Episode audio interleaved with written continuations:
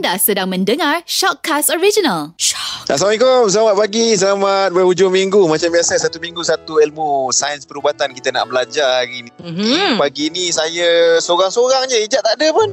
Saya ada eh, awak yang tak ada. Kita Tak- bukan seorang-seorang, kita bukan berdua tapi Tak nampak kita muka bertiga. awak ni. Ada, nampak. Awak je yang tak boleh Ya. adjust tu. Ha kita bertiga awak hari ni awak. Yelah, tetamu kita hari ni uh, seorang uh, apa ni pegawai farmasi yang akan cakap pasal topik yang sekarang ni tengah duk hangat ni. Ha kita sekarang hangat. hari-hari ah. pandemik kita tengok kes berbelah ribu ni orang duk cakap pasal vaksin-vaksin pasal macam mana nak lawan covid nah jadi hari ni kita bawakan seorang pegawai farmasi untuk bercerita tentang ni kita ada Encik Syahiri dalam talian ni tapi saya tak nampak muka lah kenapa eh Kita orang nampak lah Awak yang tak nampak Oh, ya ke? Sebab awak duduk dalam kereta Kita Oh. bekerja daripada Office masing-masing oh, yelah. ha, Assalamualaikum, tak apa, Cik. Syahiri. Sebab- Ada ke? Syahiri. Waalaikumsalam warahmatullahi wabarakatuh. Uh, uh, maaf lah saya dalam kereta saya ni nak pergi cocok vaksin dos yang kedua Okey. Semoga uh, tapi best. Ya. Ah, ah, itulah dia. Tapi tak kisah. Orang pun tak nak tengok awak. Orang nak tengok Cik Syahiri. tak nampak awak pun tak apa. okey kita apa teruskan Okey, teruskan okey. jap tanya Cik Syahiri jap Okey, Cik Syahiri. Sekarang ni kan uh, kita tahu kita masih lagi berdepan dengan pandemik. Kalau kita tengok kan kes makin tinggi membuatkan kita makin risau. Jadi kita nak tanya sikit lah. Mungkin uh, Cik Syahiri boleh jelaskan uh, salah faham tentang rawatan dan juga pencegahan COVID-19 ini uh, kepada masyarakat. Okey, boleh Ijat. Nah, Okey. Uh, memang kita tersedia maklum kes semakin meningkat. Ada Hmm. munculnya kluster baru banyak setiap, setiap hari. Bilangan kematian juga meningkat. Dan di samping itu juga kita ni masyarakat Malaysia ataupun di seluruh dunia sebenarnya dibanjiri juga dengan berita-berita dari luar negara yang mempromosi ataupun yang yang mengatakan bahawa sesetengah ubat ni ataupun ada uh, suplemen uh, boleh berkesan mencegah ataupun merawat COVID-19 uh, digunakan di negara tertentu contohnya. Jadi hmm. uh, rakyat Malaysia pun patut cuba. Rakyat Malaysia pun patut ambil sebagai langkah uh, untuk mencegah lah mengelakkan diri daripada terkena jangkitan dan juga untuk merawat sekiranya ada sim gejala-gejala uh, COVID-19 ini. Tapi masyarakat kena tahu bahawa penggunaan ubat-ubatan tanpa kawalan secara sendiri tanpa pengawasan ahli profesional kesihatan adalah sesuatu yang berbahaya Hmm, hmm, Kerana- hmm. berisiko untuk menyebabkan kesan-kesan uh, sampingan ataupun kesan mudarat kepada kesihatan. Jadi masyarakat kena tahu ataupun salah faham dalam kalangan masyarakat tentang ubat-ubat yang di, yang dikatakan boleh mencegah atau merawat ni perlu kita jelaskan dari semasa masa supaya masyarakat sentiasa sedar dan maklum bahawa sebenarnya itu bukan uh, praktis yang sebenar ataupun cara yang sebenar untuk mencegah atau merawat.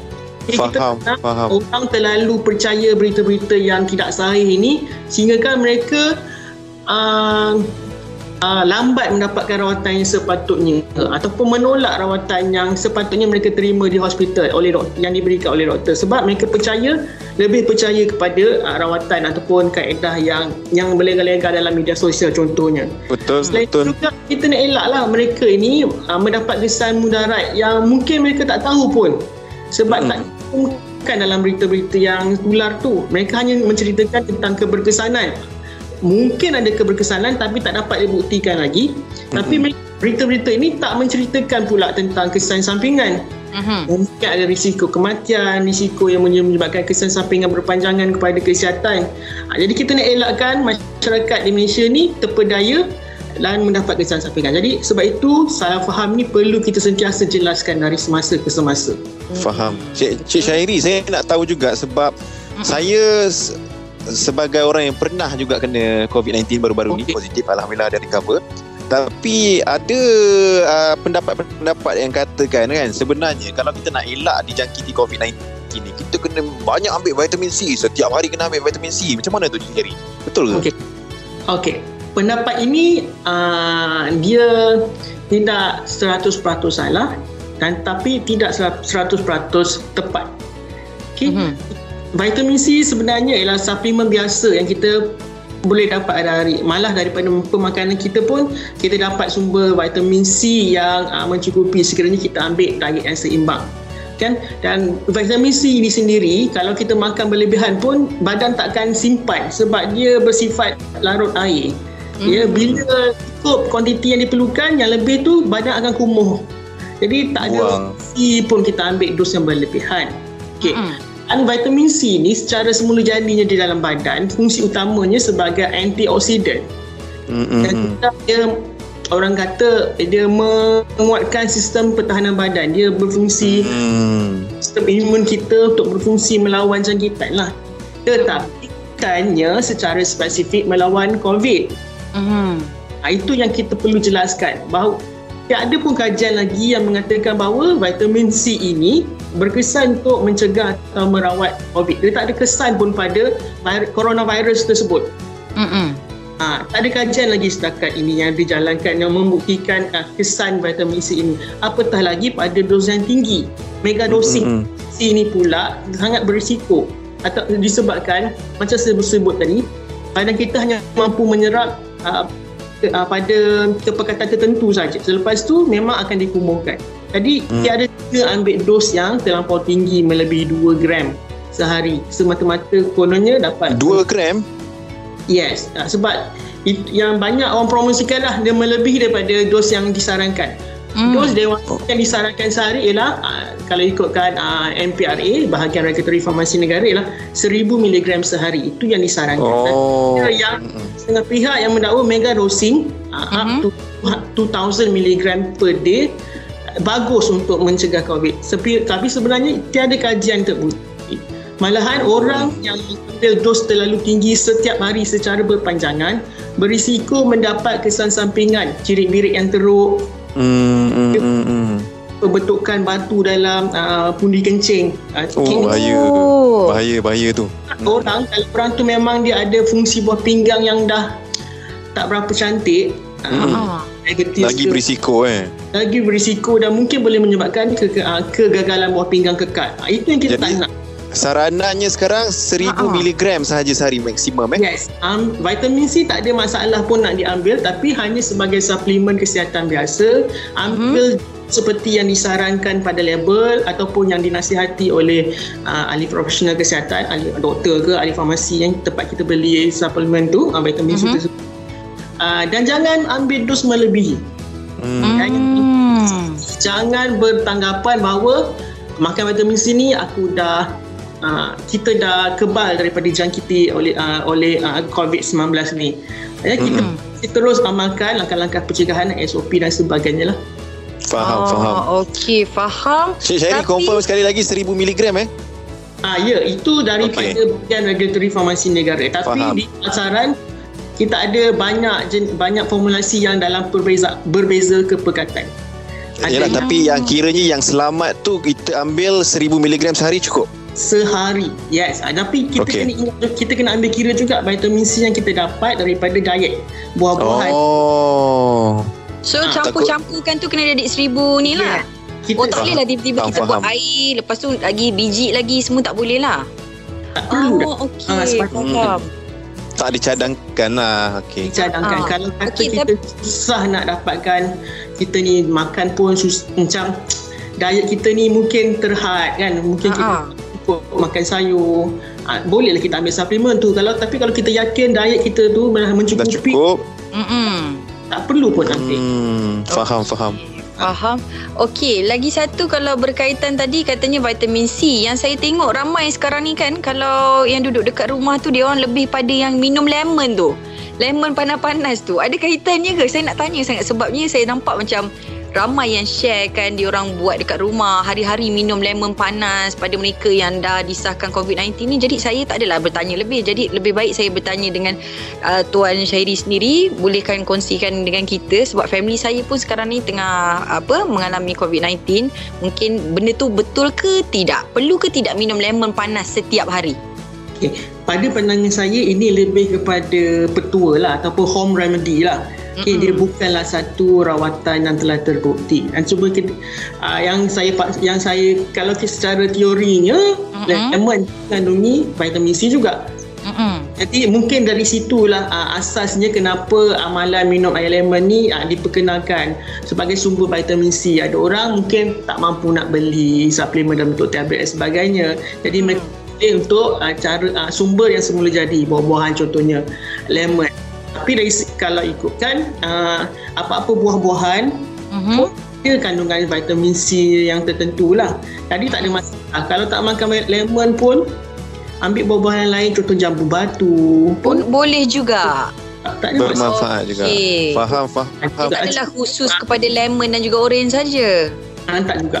Tapi ada buah, ada setengah buah ada setengah buah ni ha, ha, kita kuatiri ha, apabila memang dia mengandungi vitamin C contohnya lemon tapi uh, kuatiri dia mungkin boleh mengganggu fungsi perut sebab ada tahap acidity keasidan yang tinggi. Jadi kita uh, uh, saya mungkin bukan pakar pemakanan untuk mencadangkan berapa banyak kena makan Mhm. tapi uh, uh, dia perlu diambil dalam, dalam keadaan yang sederhana lah. Uh, itu Hmm. itu cadangan saya. Faham, faham. Baik. Cik Syairi, saya nak tahu juga kalau kita tengok tengok balik kan awal-awal dulu masa COVID ni ada wujudnya COVID dekat dunia ni ada Mm-mm. juga yang mengesyorkan ubat-ubatan macam apa hydro hydro apa tu nama Cik Hydroxy- Hydroxychloroquine. uh, hydroxychloroquine lepas tu chloroquine lepas tu Yes. pula yang terkini sekarang orang cadangkan ambil ivermectin yang Yes. mana Hmm. kita tahu ivermectin tu adalah anti uh, parasit kan jadi uh, berkesan ke sebenarnya ubat-ubat ni kalau berkesan tu kenapa macam kita sendiri pun belum ada kelulusan dekat dalam negara kita Saya cerita tentang hydroxychloroquine dengan chloroquine dulu eh. Mhm. Memang dulu awal-awal pada tahun awal pada tahun 2020 waktu kita mula-mula te- apa adanya pandemik ni memang kebanyakan negara uh, menggunakan hydroxychloroquine dengan chloroquine ni sebagai salah satu ubat yang digunakan untuk merawat pesakit. Okey. Mm-mm. Malaysia pun kita ada guna. Okey. Tapi sebenarnya hydroxychloroquine dan chloroquine ni uh, fungsi sebenarnya adalah macam hydroxychloroquine tu kita guna untuk rawatan penyakit autoimun macam arthritis, sakit sendi ataupun SL, SLE, systematic Mhm. motosis uh, kan uh, sistem uh, penyakit autoimun tu kita bagi kalau pesakit yang ada penyakit-penyakit tu kita memang bagi hydroxychloroquine uh, chloro, uh, chloroquine tu pula ialah uh, ubat untuk jangkitan malaria sebenarnya Hmm. tapi uh, pada awal pandemik uh, dulu ada ada saintis yang menemui bahawa dua-dua ubat ni ada kesan kepada coronavirus. Jadi uh, diberi kepada pesakit dengan harapan dapat merawat lah. Okay. Pada awal memang kita dapati ada kesan. Okay, ada kesan. Tetapi uh, uh, sebenarnya lama kelamaan kesannya ini tidak signifikan ya, tidak signifikan uh, uh, untuk merawat uh, pesakit yang mendapat jangkitan uh, COVID-19. Okay. Uh, malahan uh, hydroxychloroquine ni pula berisiko menyebabkan kesan sampingan yang uh, tidak di uh, apa kesan sampingan yang Teruk. berbahaya.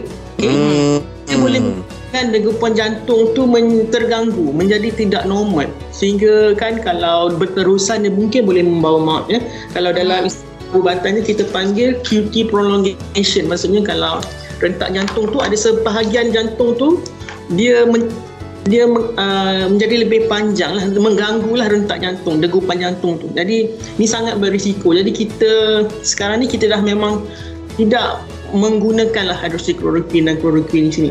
Apatah Hmm. lagi dia, dia, dia uh, tidak lagi tak bolehlah digunakan secara sendiri. Uh, pesakit dapat pergi cari sendiri pun tak bolehlah sekarang ni. Hmm, hmm, hmm, hmm. Ivermectin tu pula, ya ini yang paling popular sekarang ni. Mhm. Mana-mana merasa tempat orang bercerita tentang ivermectin. Ivermectin Hmm. cakap tadi ialah uh, sejenis ubat parasit Mhm. dan sebenarnya Malaysia ini dia didaftarkan hanya untuk kegunaan haiwan. Uh, Hmm. untuk haiwan eh, Hmm. untuk haiwan merawat jangkitan cacing pada haiwan lah senang cakap macam okay. dan tak didaftarkan lagi untuk kegunaan manusia apatah lagi untuk COVID okay.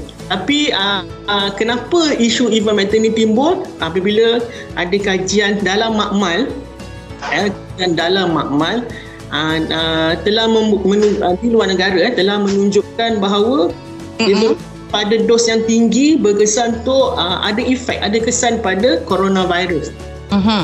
Ha, itu di dalam Pak Mat, dalam dalam ni lah dalam Lab. Ha, dalam lab Pak Mat.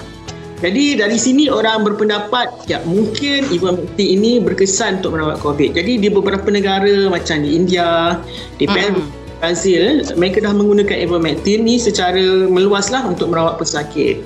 Walau bagaimanapun, Mm-mm. Apabila kita lihat balik kajian-kajian ataupun uh, laporan-laporan kes yang menggunakan ivermectin ini, dia dapati bahawa semua kajian tersebut uh, ada masalah dari segi pelaksanaan kajiannya lah. Ataupun tidak cukup tidak cukup pembuktiannya tidak konklusif dari segi saintifiknya. Ha, sama ada dia menggunakan sampel yang sangat kecil. Mm-mm. mungkin tak ramai pesakit yang diberikan jadi mereka conclude berkesan. Tapi sebenarnya tidak boleh begitu. Ha, ataupun dia mungkin menggunakan ivermectin tu pada dos yang ha, dia tak membandingkan ivermectin tu dengan satu lagi peka- satu lagi placebo contohnya jadi kita tak boleh nak kata ivermectin tu berkesan Mm-mm. Hmm. dan yang paling baru ni, baru-baru lagi ada satu kajian yang dijalankan di Mesir yang pada awalnya kata ivermectin ni memang berkesan melibatkan sampel yang besar.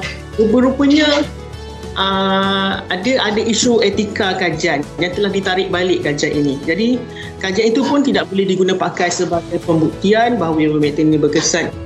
Uh, yang baru satu lagi baru yang paling baru uh, ada satu meta analisis. Ini adalah kajian uh, yang kita menilai kajian-kajian sebelum ni. Eh, ada empat kajian yang kita nilai yang saintis itu nilai.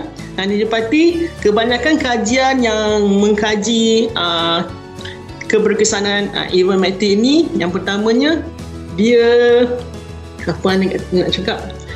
Tak ada tak ada uh, pendapat tak ada dapatan lah, ataupun keputusan yang konklusif.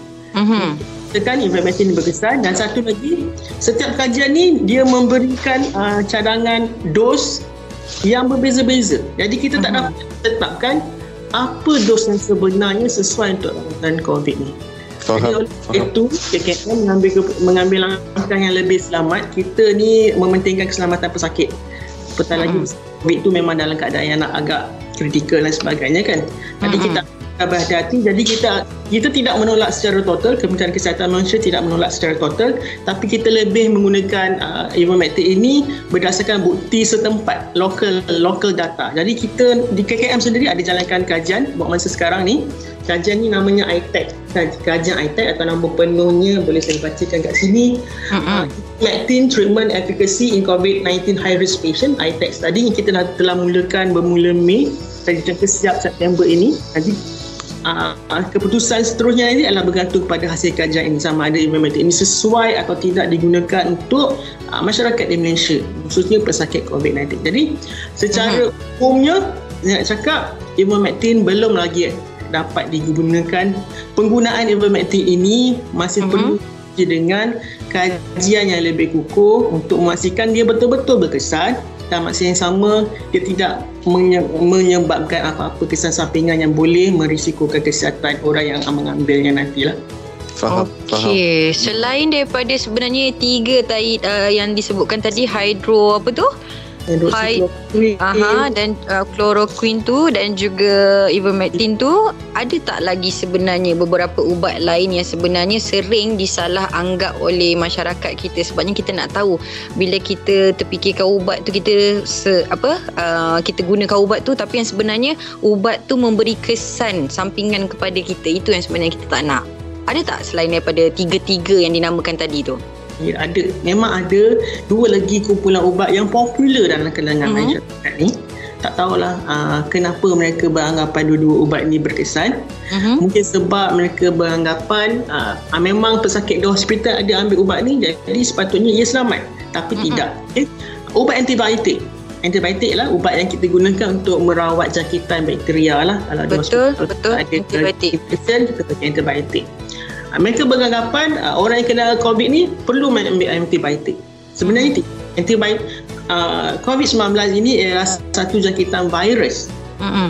manakala antibiotik itu bertindak hanya kepada bakteria jadi dia dah lain Tak function lah. Tak function. ah. kesannya itu sepatutnya uh, tak ada lah uh, tidak berkesan uh, tidak berkesan bertindak kepada uh, virus coronavirus tersebut lah jadi antibiotik tidak boleh digunakan untuk Mhm. merawat COVID-19 tapi COVID-19. dalam Hmm. faham di hospital mungkin ada pesakit-pesakit COVID ini yang sepanjang mendapat rawatan di hospital mungkin mengalami jangkitan sampingan Mhm. on top of dia punya COVID-19 tu dia dapat jangkitan paru-paru pneumonia contohnya Hmm. ha, ni radang paru-paru ini ah, berkemungkinan besar disebabkan oleh bakteria yang terdapat di hospital ya. Ini kita panggil jangkitan yang terdapat uh, dari hospital lah. Jadi untuk rawatan untuk jangkitan pneumonia inilah kita bagi antibiotik. Tapi Hmm. pada semua pesakit ada mana pesakit yang dapat jangkitan lah. Ha, dan, dan ha, ha, itu juga bermaksud antibiotik ini tidak boleh diambil sebagai pencegahan lah tak boleh pergi cari atau beli daripada uh, apa shop um, apa Farmasi kan uh, farmasi memang kita tak- kita memang tak boleh belilah tak bagi. tapi, uh, tapi online lah setakat ni yang memang yang yang Ada jual. uh, asas mudah orang mendapat ubat secara uh, tidak sah ini ialah daripada online okay. nah, antibiotik tak boleh digunakan untuk mencegah Eh, kita risau selain kesan sampingan ubat antibiotik itu sendiri kita kena ambil fikir masa panjang and penggunaan antibiotik tanpa kawalan boleh menyebabkan kerintangan antibiotik ini ke, situasi apabila uh, bakteria nanti bakteria yang sebenarnya nanti dah tak boleh dibunuh dengan antibiotik yang kita dah guna sekarang ni nanti kita perlukan antibiotik yang lebih power lebih kuat Lebih untuk tinggi lagi. yang sekarang kita nak elak kerintangan antibiotik ni lah okay? Faham, faham. Selain antibiotik ini satu lagi eh, orang selalu tanya steroid, ubat steroid contohnya dexamethasone atau methylprednisolone eh, ubat-ubat steroid ni Ni steroid pergi gym ke Cik Syahiri? bukan steroid Bukan eh? bukan untuk kalau kata kalau kita ada bengkak ke ataupun sakit Oh, steroid untuk sakit ni. keradangan ah dia Ah, ubat faham. anti radang ah, yang kita Ha-ha. Memang di hospital untuk pesakit yang ada uh, pada kategori COVID yang yang kritikal COVID uh, yang memerlukan bantuan oksigen kita memang bagi kita berikan uh, doktor akan berikan suntikan steroid ini secara pada dos tertentu pada tempoh yang tertentu untuk menge- mengurangkan keradangan khususnya pada paru-paru lah eh paru-paru Mhm. dengan virus tersebut tapi ada ada pihak juga membeli ada pihak menjual steroid ini secara dalam talian secara tidak Hmm, hmm, hmm, hmm, Contohnya hmm. sebagai pencegahan. Sebenarnya ini salah. Okay? Kena ingat eh, steroid ini ialah satu jenis ubat yang kalau diambil tanpa kawalan, dia boleh menyebabkan banyak kesan sampingan. Okay? Ha, yang paling senang ya, yang paling kita risaukan ialah kegagalan buah pinggang, kegagalan jantung, boleh menyebabkan tulang menjadi rapuh, boleh menyebabkan glaukoma pada mata. Ya? Jadi ini yang kita tak nak. Orang ambil Side effect. Betul. Orang ambil ubat, tanpa kawalan tanpa pemantauan jadi mereka ingat benda ni perkara yang uh, remeh ataupun uh, tidak tidak penting Tidak lah. berbahaya. Ha, ha. tidak berbahaya sebenarnya ia merisikokan kesihatan Faham. jadi Cik awam Mm-mm. saya nak kesempatan ini untuk ingatkan orang awam kalau Hmm. ada jumpa orang yang menjual antibiotik steroid ataupun ivermectin tersebut dalam talian ah, jangan terpedaya dan jangan belilah atau menggunakannya tanpa pemantauan ahli profesional kesihatan. Ya. Faham. Faham. Betul. Ha. Kiranya macam yang Cik Syahri kata apa yang kita terangkan hari ni ubat-ubat sintetik yang uh, ini semua memang bukanlah sebenarnya penawar untuk COVID-19 eh Cik Syahri eh. Bukan ah, kita secara ah, apa semuanya itu ialah salah faham lah. Ah, Orang beranggap bahawa itu ialah yang Salah faham. Ya. Tapi kalau Okey. ikhtiar-ikhtiar secara tradisionalnya sebab kalau kita tengok kan macam-macam petua orang cakap contohnya macam minum air lemon, ada Hmm. orang cakap minum air kunyit, ada ada orang cakap bau cengkeh, ada orang cakap kesit ibu jari. Ha, macam-macam lah petua yang Kesik ada. ibu jari. tak ada, tak ada. Tu buat sendirilah. Tu tak ada lah maksudnya. Itu apa? Jadi jangan lagi ni. tak, maksud saya ikhtiar-ikhtiar tradisional ni kita Ha, ha. boleh buat kan? Syahiri kan? Ha. Okey. Ah itulah ikhtiar tu itu uh, uh, adalah apa pilihan masing-masing. Ah maksudnya itu selain rawatan doktor tu Mm-mm. itu ialah ikhtiar petua lah saya kata home remedy. Hmm. Tapi kita kena ingatlah di samping kita buat ikhtiar tu kita jangan mengenepikan uh, rawatan yang sebenarnya anak kata bergejala pergi pergi cek doktor jangan duduk rumah anggap benda itu biasa ataupun kalau tahu kontak dengan orang tertentu kita buat self uh, self assessment kita tengok dalam Faham, faham. tu ada.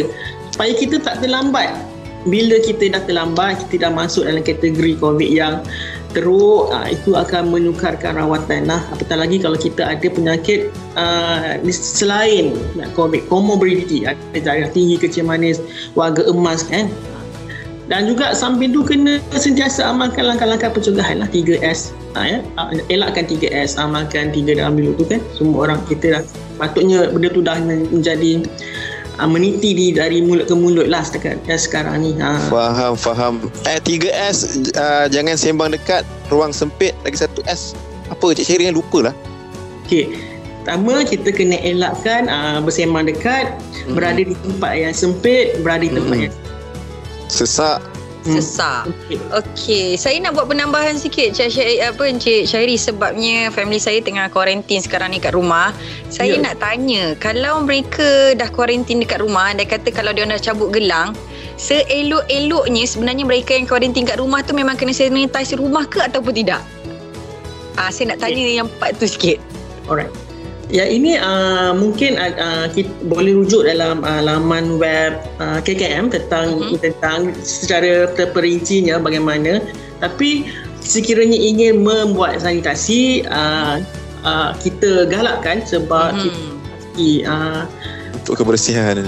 uh, pembersihan lah. Uh, malahan kalau kita tengok kes-kes uh, yang di luar ataupun bila adanya kes jangkitan berlaku di pejabat ataupun di tempat umum kita memang lakukan proses sanitasi untuk mengelakkan uh, virus uh, apa Langkah berjaga-jaga lah kiranya. kita nak mengelakkan uh, sebarang jangkitan lain lah Ah, okey. boleh Faham. kita galakkan ataupun Mhm. uh, per, uh, nak kata perlu nanti semua orang buat pula uh, Nah. dia Tu tu kita tanya, kita tak kita tanya kat mempunyai diri sebab dia kena hari tu. Haif ni dah sanitize rumah belum? Uh, dah, tapi saya beli yang ubat farmasi, uh, saya pergi farmasi, ada orang farmasi tu cadangkan pakai tu, yang macam uh, base klorin tu, saya spray satu ya rumah. betul uh, Itu dah memadai lah sebenarnya Cik Syairi. ya, betul uh, yang boleh dah Okey, baik. langkah yang sebenar bagaimana nak sanita- sanitasi tu dalam laman web KKM lah ada Alright. Faham. Baik. Cik Syahiri, eh, yang terakhir mungkin sedikit nasihat untuk uh, rakyat Malaysia sendiri yang uh, apa ni salah faham tentang pengambilan ubat untuk uh, untuk COVID-19 ni. Mhm. Okey. Ha, akhir kata eh, saya cuma nak cakap uh, bahawa kita jangan mudah terpedaya dengan apa-apa berita yang kita terima khususnya tentang rawatan dan pencegahan. Dapatkan maklumat daripada sumber yang sahih. Kita ada laman web KKM, kita ada laman web uh, JKJAV eh, kalau berkaitan dengan vaksin. Eh. Kita juga ada uh, boleh juga menghubungi uh, fasiliti kesihatan yang berdekatan dengan rumah kalau kita uh, kurang pasti. Uh, kita ada CAC juga untuk bertanya tentang jangkitan dan sebagainya.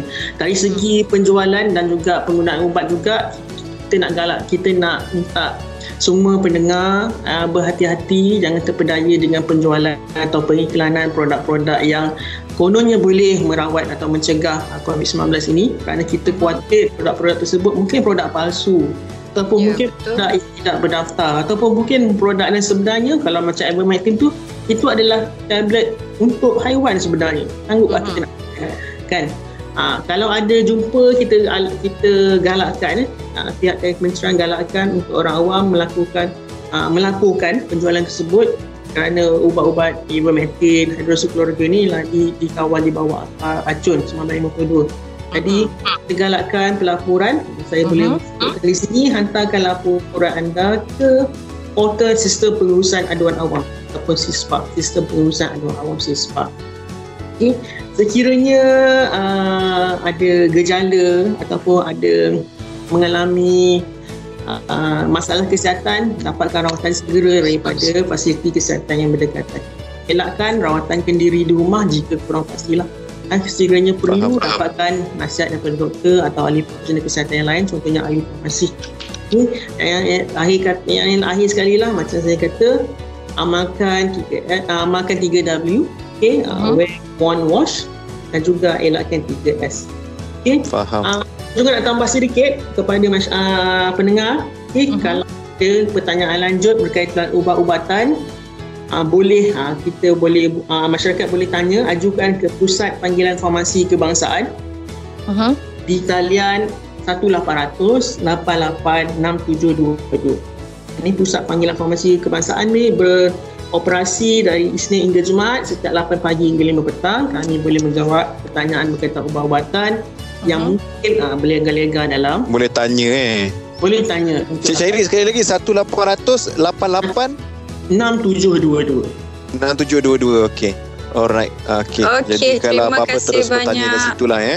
Mm-mm, untuk perkongsian hari ni InsyaAllah nanti kalau ada apa-apa Kita berjumpa lagi Eh jumpa-jumpa lagi Berjumpa lagi kita Ingat Siti Piramli ke Labu Labi? Teruk lah ya, Cik Syairi dia dah dua dos vaksin ni jadi macam gini je. Itulah dia Terima kasih Betul. banyak Cik Sherry Sekejap tu. Ha ah, Nanti Eh, hari ni Dua-dua. okey ni Azmi cucuk sekejap lagi kan? Saya second dose ya. Selamatlah. Baik insya-Allah insya-Allah. Uh, terima kasih Cik Syairi ya. Terima Terima kasih kasih kembali. Assalamualaikum Assalamualaikum warahmatullahi